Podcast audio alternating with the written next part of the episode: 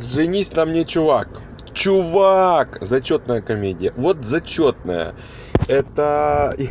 Я не первый раз уже смотрю фильм с Филиппом Лашо и убеждаюсь, что да, таки, таки да, у него есть э, свой стиль, даже если он там играет просто как актер, то этот фильм все равно приобретает его э, стиль, потому что я, честно говоря, даже думал, что он, ну, там, режиссер, ну, либо сценарист, а нет, оказалось, этот исполнитель главной роли, как его, Тарек Будали, он э, как раз таки а, он как раз таки здесь и главная роль сценарист и режиссер, вот, а Филипп Лашо играет просто его друга, но играет замечательно, играет шутками, вообще весь фильм шутками, просто ними шутками. Сценарий здесь, конечно, абсолютно простой, обыкновенная романтическая комедия, казалось бы. Ну, плюс там французская добавить, да, навевает какой-то уже э, свой э, стиль, смысл. Но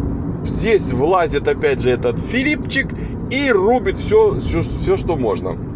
А, кроме Филипчика отдельно хочу сказать про собачку Шапи. Боже, это какая-то истерика. Эту собачку можно было выделять в отдельный какой-то э, короткометражку и тупо с нее ухахатываться. Потому что собачка потрясающая.